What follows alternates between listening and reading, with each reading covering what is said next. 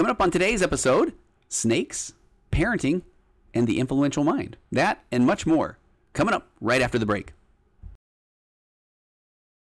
Hey everybody, we know one of the uh, one of the things that you would think would be a really really good thing about having a busy thriving therapy practice is uh, that you have a lot of people that want to see you.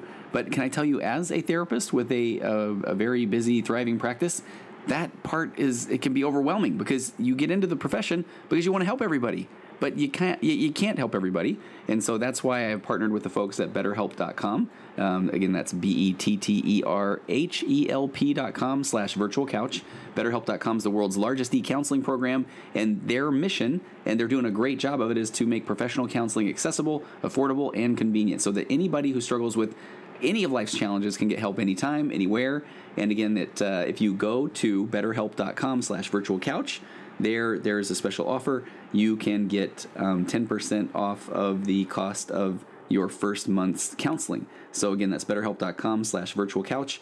And uh, I'll okay, let's go off the script here. Um, I've been checking BetterHelp out a lot. They, there is so much documentation there; it's incredible. If you go to read the reviews, uh, I had this little moment where I was reading a lot of reviews, and it was people that do spe- uh, specific types of counseling. There's some trauma counseling, there's some things like that, and there's things that I know a fair amount about. And if somebody came to see me about the topic, I would feel pretty confident in uh, in helping the person. But man, BetterHelp.com has some therapists that are very, very specialized, and uh, and so it's just, it's an incredibly broad range of expertise in their counselor network. And and the truth is, you might not have that expertise available in your area, and this is available for people worldwide. You, you can log into your account anytime. You can send messages to your therapist, and the assessment is what I've done. They gave me a, an account, and so I am going through the assessment right now. I'm going to talk to somebody. Maybe I can talk to them about what it's like to try to um, you know, balance a busy practice with a lot of people that are sending very nice emails, but who want to be seen. Um, but I'm doing this assessment, and the assessment tools are pretty uh, pretty impressive. And so they'll they assess your needs, they match you with your own licensed professional therapist, and you can start communicating in under 24 hours. I true story today.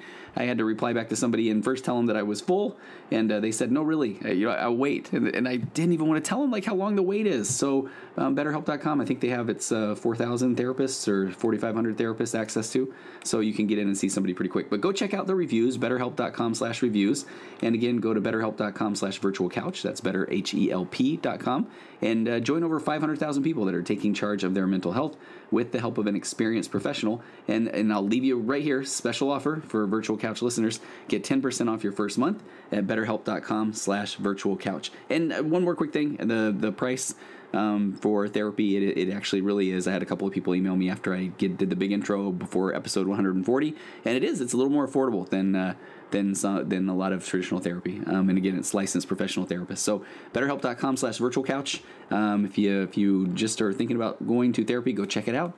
And uh, let's get on with the show.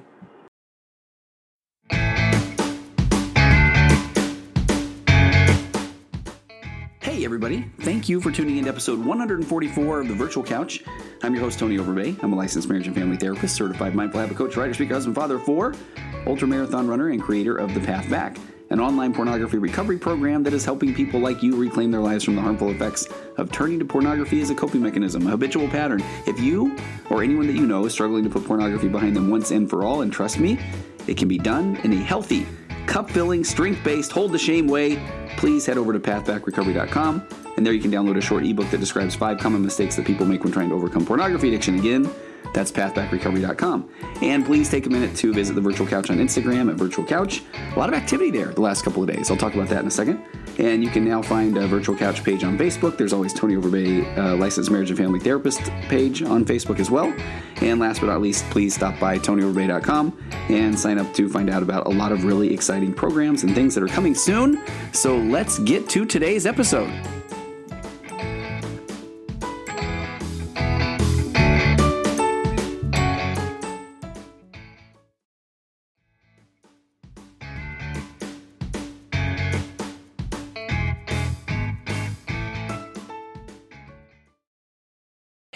Thanks for joining me today on the virtual couch. And I really mean that. I'm being very sincere because I know every day I get this uh, update called the Pod News. And if you're if you're a fan of podcasting at all, it's really it's a free newsletter that you can get Um, I think it's podnews.io uh, or something like that.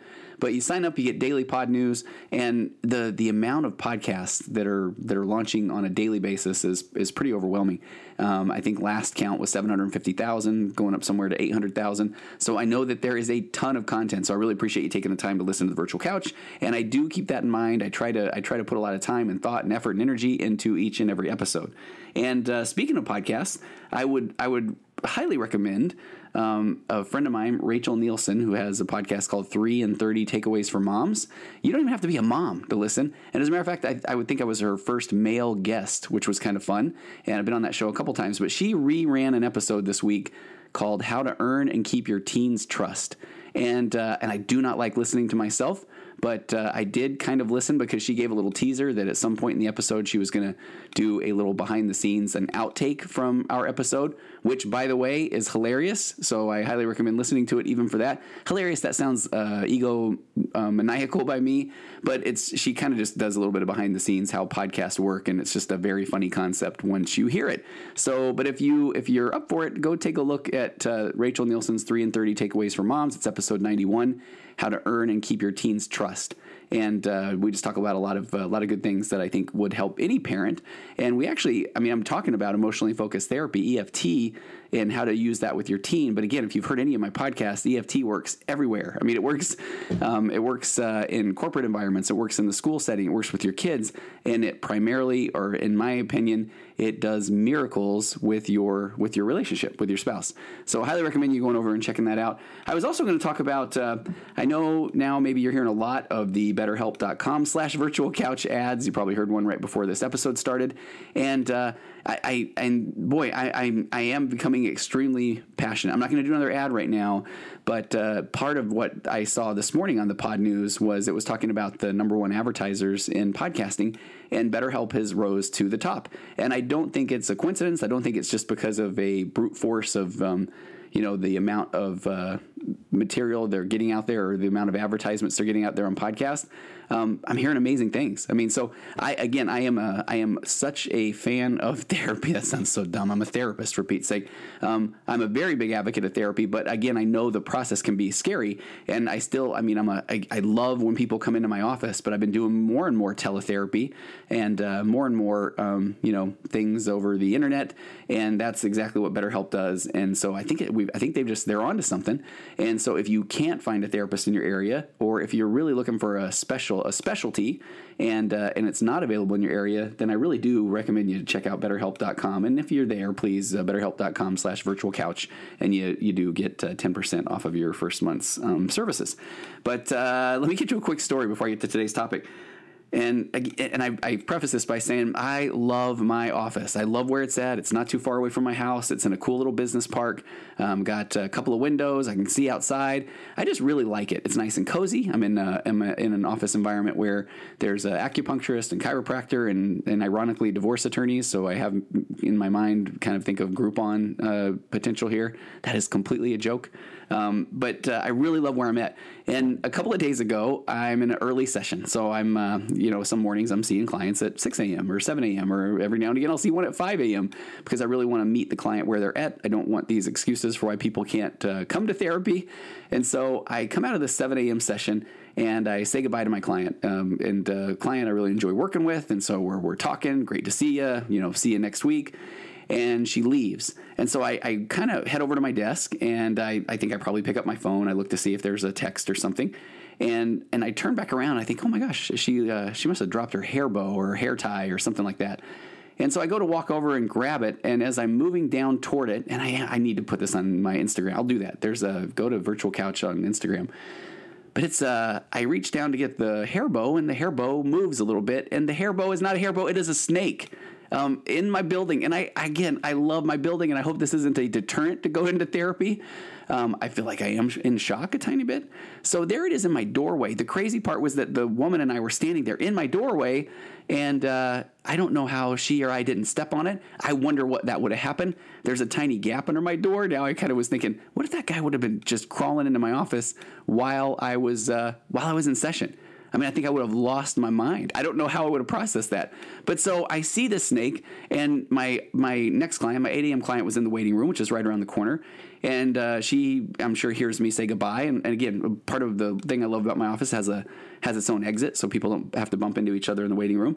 And the next client comes walking around, and, and she's got some momentum, and I'm like, "Whoa, hey, uh, snake! You know, look down there."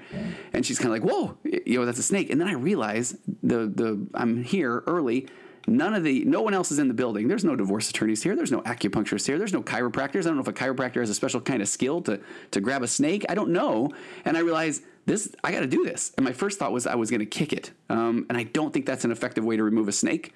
So I instead I, I, I just think okay I got to get a cup. Well then I look in my I've got a little thing full of uh, some snacks and cups and that sort of thing and I've got these small solo cups. Why, why, can't I get a big cup at this point? And, and I'm sure that was something where, oh, the small ones are about a buck cheaper. So at this point, I've got this cup, and I and I go down, I put the cup on the snake. I'm ready for this thing to just jump, and uh, my adrenaline is just pumping. And and speaking of which, this is the fun stuff about. Uh, just the things that I love about things I've read or research I've done. And there's a book that I absolutely love that I can't wait to do an episode on called The Body Keeps the Score. It's about trauma. And it talks about a visceral reaction, you know, that we actually have a part of our body called the viscera. And the visceral reaction, they give the example that if you come around a corner and there's a snake, you are jumping before you even recognize what that is. And how cool is the body that this viscera is, is almost like thinking ahead? You know, it's like preloading your emotions. And so you have this visceral response, you react, and then you go, wait a minute, it's a snake. And the point they make is that you could come around, it could be a shoelace, and, and you think, uh, oh my gosh, it's a snake. And then you realize, oh, it's a shoelace. Well, this time I'm thinking it's a hair, it's a hair bow or whatever. No, no, it's a snake. So my fight or flight is is going. I realize at this time it's going. And I put the cup down on the snake. Well, okay. And, okay, I'm 49 years old. I'm approaching 50, but I cannot lie. The influence of my kids, society, whatever it was, was my first thought was, I gotta I gotta get this on our family Snapchat.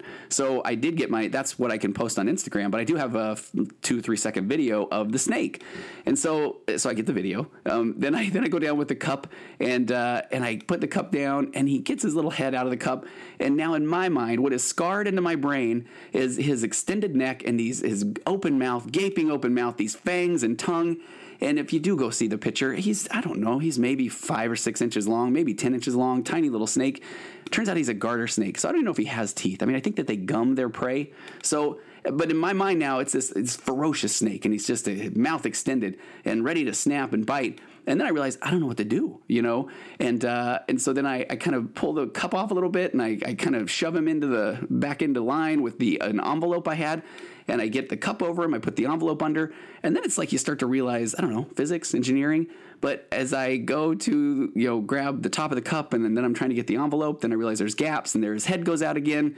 And at this point, I mean, I'm inside, I'm kind of freaking out, but I'm trying to project that I've got this handled to my client who's standing there. And eventually I do get the envelope picked up. I, I go put him right outside my back door. And uh, what does he do? He starts crawling back toward the place. So I grab the envelope and I flip him back again. And, uh, and then he slithered away and he, uh, I'm, I'm sure, lives happily ever after. And now he's got quite a story to tell as well. But I don't know how he got in. Uh, again, I really like my office. I kind of looked. I don't think that there's uh, areas where he can get in. The doors are all kind of go to the ground from the outside in. But regardless, um, snake and uh, visceral reaction, fight or flight. And now I've told a lot of clients a lot of fun stories in session, and every time I open that door, I think, is there going to be a snake? You know, and I don't think there ever will be again in the history of me doing therapy. It took 15 years to get to the point where I had a snake waiting outside of my door, and I didn't even think about that. Maybe this guy wants, uh, maybe he wants help maybe needs a little bit of help with a, a relationship. And uh, and here it was, this big chance. He's been working all the time to get into a building like this to see someone, and I didn't even give him the benefit of the doubt. So, um, but I, I just I don't know. I wanted to share that story. So let's get to today's topic. It is about. Um, I was listening to, and again, full disclosure. I mean, again, lots of podcasts out there. One of my favorites is one called The Hidden Brain, and they just did an episode um, and it was talking about the influential mind. So I'm, I'm, I'm copying a little bit. I highly recommend you go listen to that episode, The Hidden Brain, and it's uh, um, the latest episode about the influential mind. And they they had a guest on there named Tali Sharot, and uh, she's amazing. As I've gone and dug more um, data around her uh, just the, the work that she's done. She's a neurologist, um, a neuroscientist, and uh, and she has a an institute called um, oh, what is it? You know, it's the Effective Brain Lab uh, at the University College in London. And, and she's just really trying to, to discover what is the neuroscience behind influence. And so in the Hidden Brain podcast, this Tali Sharot, talks about her book called The Influential Mind, and you can get it on Amazon. I, I, have it already ordered, and I can't wait to read more. But I couldn't wait to just do a, an episode on this because I think there's some concepts that I, that I talk about in therapy a lot that I want to talk about for a second. Um, but I, I, found an article in uh, the Scientific American, and it's by a, a, guy named Gareth Cook. And so he talks to Tali Sharot about her book, The Influential Mind. So, understanding the influential mind, Gareth says in a fake news world, the neuroscientist Tali Sharot explains what convinces people and what does not. So I am I am 100% um, reading this Gareth Cook article in the Scientific American where he interviews Tali Sharot about her book, The Influential Mind. So I want to be very clear on that, and then I want to react or comment on it because I think there's some pretty uh, important things here to talk about. So so he's uh, he says uh, he asked Tali. Why is it that providing evidence does not always prove uh, persuasive to people?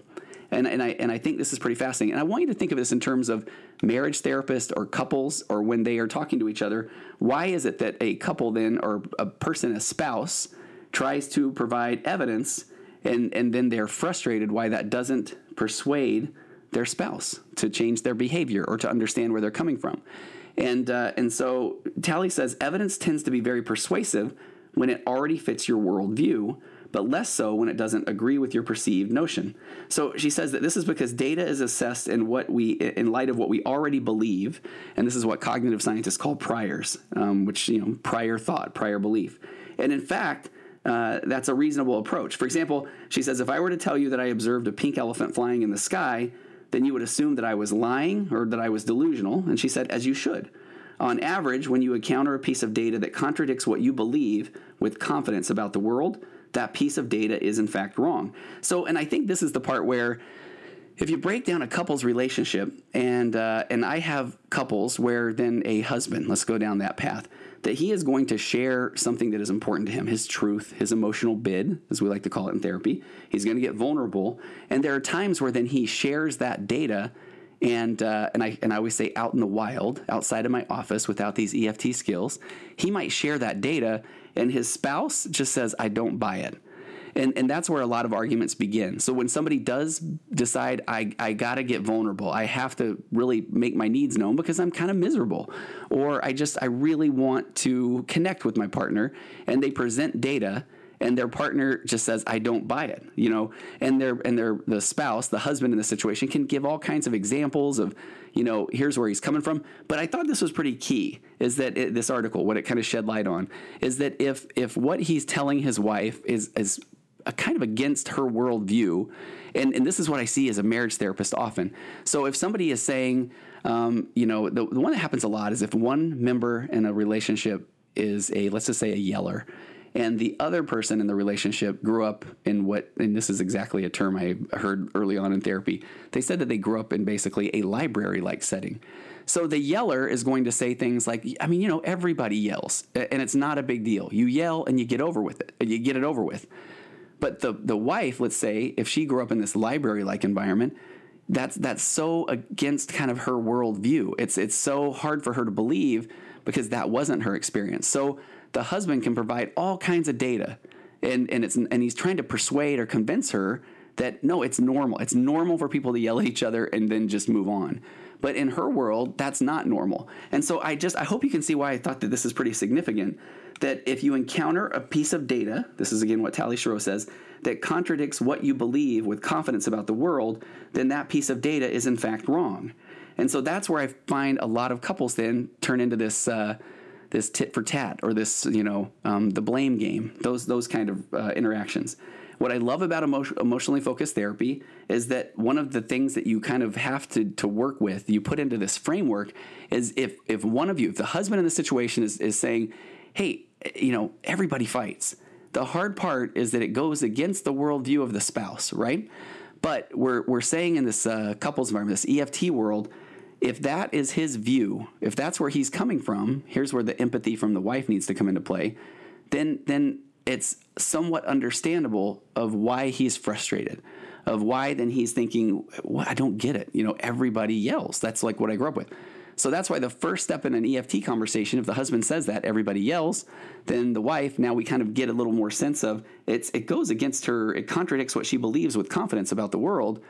Then, then we can understand the, why that's going to be difficult for her to to try to accept that he's not just trying to um, tell her she's crazy you know? So so that doesn't mean though that she then has to get yelled at. That that's a big component here too. But all that means is to get away from then what she believes or from her worldview, to have empathy, to understand that, okay, I guess I can kind of see that if he grew up and yelling was acceptable, then it must be frustrating for him when he yells and then tells me that he didn't mean it, that I still have a reaction. Now, and this is now the more I'm giving this example, I'm, I'm not a big fan of it because I, I my wife and I, I'm, i promise you, we don't yell at each other. I really don't feel like that's productive. I feel like that is something that can be learned to overcome. So let me just go on the record and say that, because then the the truth that the wife can share at that point after trying to understand that. You know, the, the husband grew up and it was normal to yell. Then here comes her truth. It's the okay. I can understand you. Um, I, I hear what you're saying my worldview, my truth, my emotional bid back is that I grew up in a home where it was almost library like setting. So when people raised their voices, you knew something was wrong. So when people raise their voices in my home, now all of a sudden my cortisol level raises, my stress hormone goes up, I go into fight or flight mode. And so I feel like this is a good example of just from an awareness standpoint how a couple can understand, aha, maybe this is why we we have a, a hard time communicating when he kind of immediately goes to yelling and she then withdraws. I feel like given this example, and you can tell that uh, this is my reaction uh, type of uh, uh comment here um, for this podcast. Uh, I, this wasn't a written down example. Is that now if I had that couple in my office, I'm not going to say, okay, therefore, wife, whenever he yells, you need to understand. No, with this awareness, this is one of those where I feel like, all right, let's let's kind of stack these truths up. He can understand that maybe this is why he goes to yelling, but but you know when he hears that for her her her cortisol level raises her stress hormone goes up then i hope i want that to be the point where with both people kind of getting that out on the table that we understand that then the the yelling i would love for him to work on that. I would love for him to if he's starting to get amped up the wife be able to say hey remember this is that thing where when i hear yelling i kind of start to go into fight or flight mode and the guy saying thank you. Thank you. I need you know that, that thanks for bringing that to my awareness. I'm going to kind of calm myself down and that's where a healthy couples relationship occurs.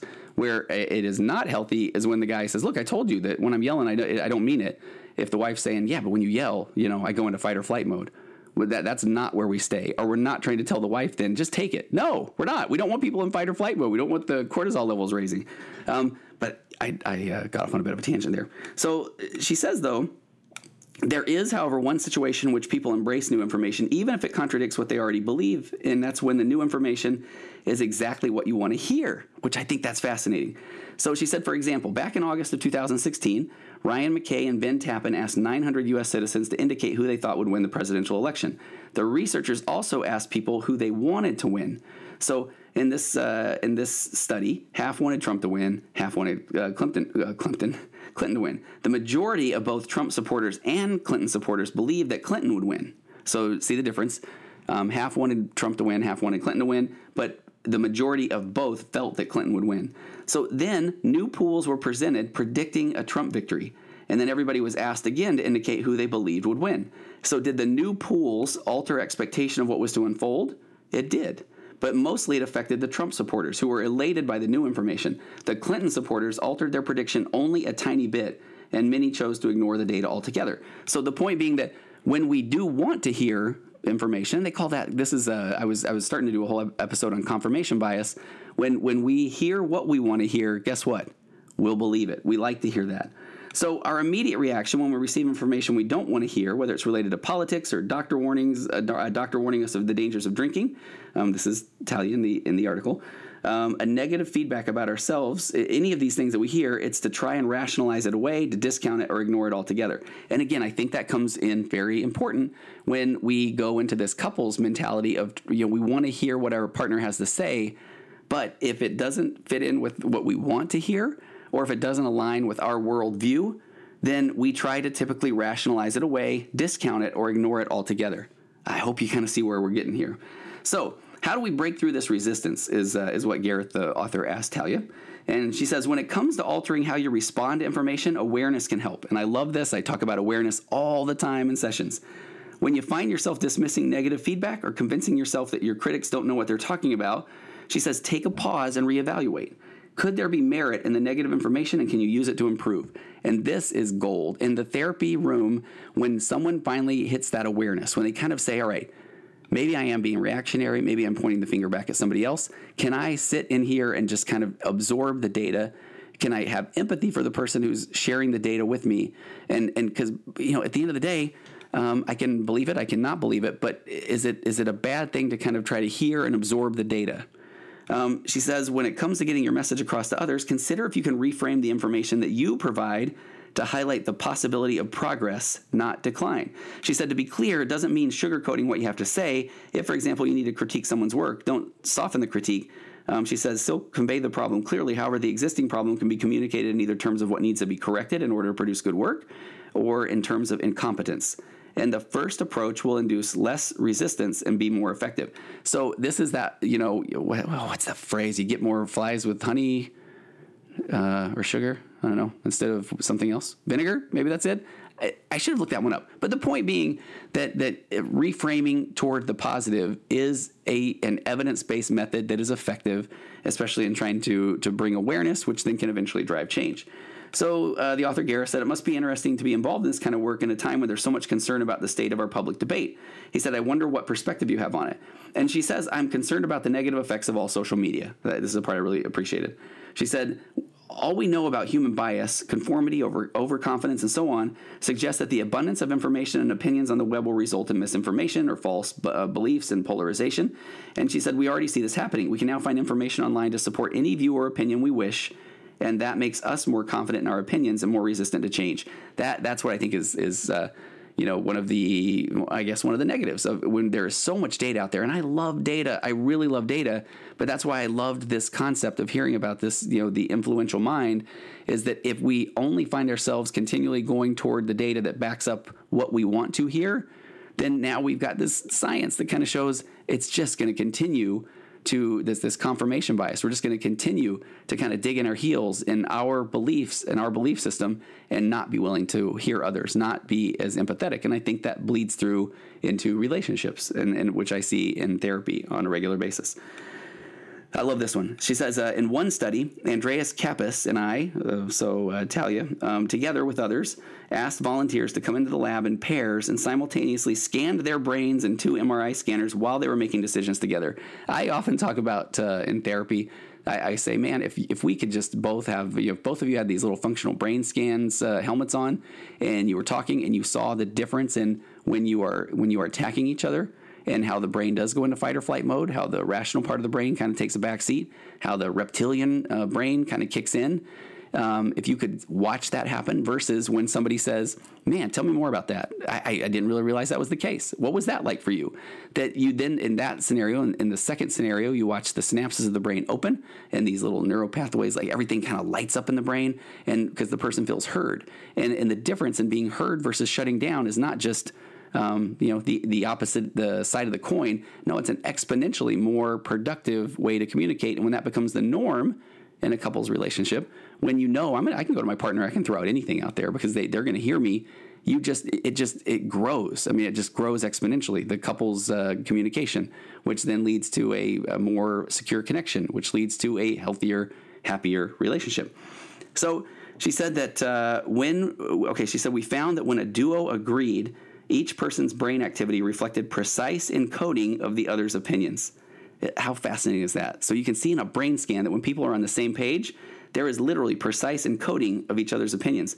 She said, as a consequence, when two people agreed, their confidence in their decision grew significantly. However, when they disagreed, their brain became less sensitive to the information presented by the other person. In fact, it looked like the brain, metaphorically speaking, was shutting down. So when you feel disconnected with your partner, or you feel like you're not being heard, or you feel like you're not in agreement, um, she said, This is what's happening. Your brain is metaphorically speaking shutting down. So she says, This is what's happening online. People respond to others that agree with them and they dismiss those who do not. And sometimes she says viciously, and the result is escalation.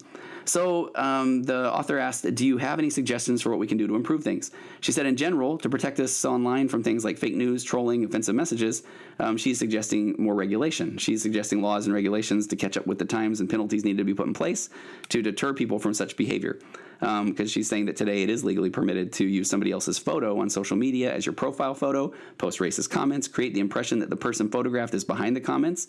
And she said it's legally permitted to leave offensive sexual comments in discussion forums and social media sites.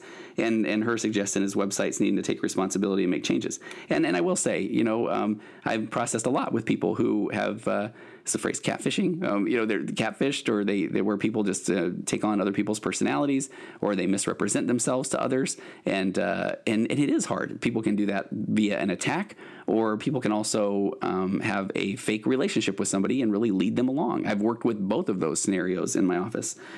But she said, as a side note, science suggests that the threat of a penalty is especially effective in deterring people from acting, such as deterring people from posting an offensive comment, while rewards are better for motivating action. And, for example, motivating people to post a comment. And uh, and she's got a I, that I want to talk about that next. But so she said, in terms of controlling your own reactions, it's a good practice to slow down when using platforms like Twitter to consciously reflect on our reactions. She said that science has shown that, and this is really cool, science has shown that waiting just a couple of minutes before making judgments reduces the likelihood that they will be based solely on instinct. And that's another plug for a concept of mindfulness, a daily mindfulness practice. Um, it really does. It's teaching you to, to put a little space between um, between the, the, the thought and the action. Uh, it's teaching you to kind of have a pause, to gather yourself, to lower the heart rate, to turn to your breathing. And there's so many good good benefits of mindfulness, but that's one of them. To just be able to pause, kind of gather yourself before reacting. Um, okay, so if and here's where I want to go to the the podcast, the Hidden Brain podcast, and now uh, the podcast interview with um, with uh, Talia Sharot and or Tali Sharot because this is where I think that uh, I love this research. So she gives an example. Um, says so. So the interviewer in Hidden Brain says, so if somebody holds a belief very strongly, but it's a false belief, then it's really hard to change it with data. And so that if the data and the facts don't work, you know, how do you get people to buy the truth? And and he and he proposes that in one sense, and we see this a lot, that people do try scaring um, the truth into people. So, and, and the the interviewer said the vast majority of Americans d- today don't feel safe, and um, and, so he said that the, the this could be the great Trojan horse of all time that politicians use fear to get us to vote. TV programs use fear to get us to keep watching. Public health officials use fear to get us to quit smoking. So, and the uh, the interview is uh, Shankar uh, and he's he does an amazing job on uh, the Hidden Brain. But he said, I asked Tali whether fear might be an effective way to persuade people to change their minds and maybe even your behavior. So she said, fear works in two situations. It works when people are are you know already stressed out and it works when what you're trying to do is get someone to not do something in an action. For example if you try to get someone not to vaccinate their kids then fear might work. Um, she said you, if you know that there's like an apple that looks bad she said you don't eat it. You know that that's the thing where fear comes into play. She said fear is actually not a good motivator for inducing action hope is a much better motivator.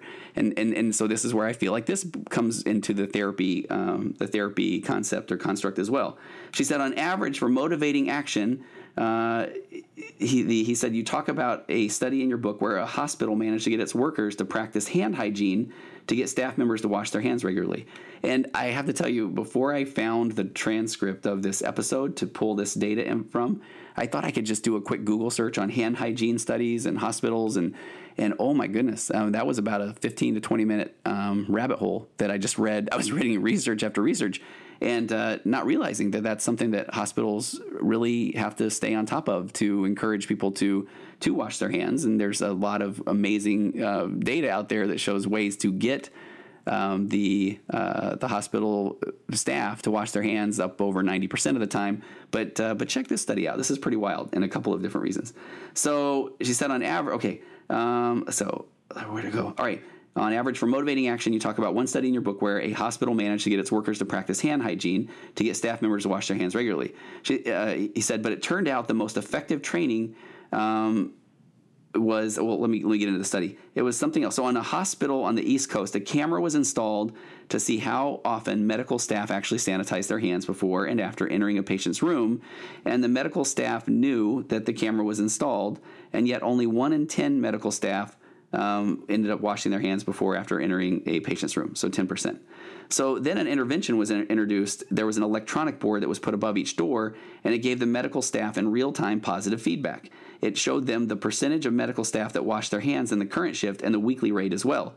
So anytime a medical staff would wash their hands, the numbers would immediately go up, and there would be a positive feedback saying, you know, well done, thanks for taking the time, you're making a difference, good job. And that affected the likelihood of people washing their hands significantly. It went up from the 10% to over 90%, and it stayed there instead of using the normal approaches of fear or in, of you know it's a fear-based motivator.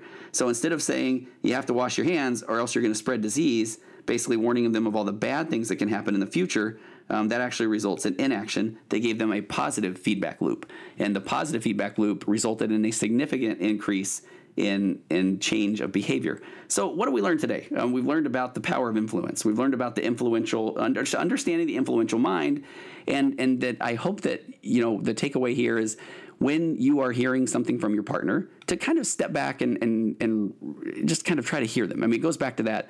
Um, seek first to understand before being understood, Stephen Covey principle. But but in doing so, check in with yourself and say, okay, why is it what I'm hearing? Why is it so hard for me to to understand or to, to have empathy for? And is it because it goes pretty far against my worldview? Um, if it, you know, is it is it inconsistent with the way that I view the world? And again, I'm not trying to say we need to change your worldview, but hopefully this this concept helps in helping you have empathy for the person in front of you to to at least before we go into fight or flight mode, before we go into like reactionary brain mode, can can we kind of take a moment, take a pause, and try to just understand more about where the person's coming from? Um, that that providing evidence doesn't always prove per- persuasive to people. Again, especially if it kind of goes against their their worldview, and that is again a I think that's a recipe for if we implement this correctly for empathy to tell me more to want to hear more and it, again it doesn't mean that then you have to give in but people want to be heard so first hear where someone's coming from and then be able to share what your worldview is or where you're coming from. And, uh, and, and I think that it's also interesting um, the concepts that we talked about a little bit around the negative effects of social media and human bias, and this whole concept of confirmation bias, where it, we want to believe the things that we want to believe. So when we hear things that go in line with what we believe, we just jump on them. And so in, in, in the social media culture, oftentimes that's what we're doing is we're just inundating ourselves with the the same opinions over and over and over to validate our opinion. And and I think part of this is is a is a fear that okay, what if I do kind of uh, listen to some of the other data out there? What if what if I change? You know, what if, and if I change, then here comes those attachment or abandonment issues if I change my worldview, then uh, are the people around me going to still care about me? Is it still going to be a safe place for me to talk about my, you know, what I'm feeling? And so I understand that. But so um, just being able to kind of, in, a perfect world, to kind of take a look at, at additional data and uh, even just to be more informed. And, you know, in, in general, also learning how to take that pause before we react. And then the final takeaway that I really appreciate is just this positive feedback loop that that it is important if we do want to nurture change is is this is why I love this nurtured heart approach. Go find some episodes that I've, I've done on the nurtured heart approach. It's a parenting model, but it works again, one of these that kind of works in life of where it is a it's a building inner wealth, strength based, acknowledging the positives, and uh, and because that that is what really motivates change. All right, hey, thanks for uh, taking the time to join me on the virtual couch, and I will see you um, on the next episode. Have a great week.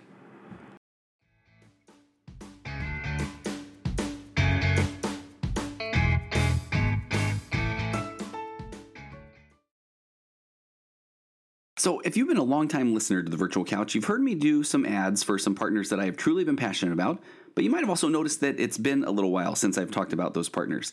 And all of them are wonderful companies. But here's kind of a little behind the scenes from the podcast world.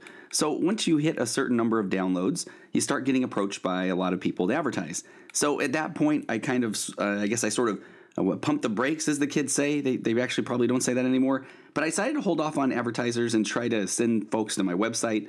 Um, maybe you noticed tonyoverbay.com, going to Instagram, virtual couch, that sort of thing. And I promised I would keep people posted on my programs like the Path Back or some new programs that were coming up on happiness and marriage and a lot of good things, and uh, working on all of those things. And and but I again not really turning to the podcast uh, advertisers.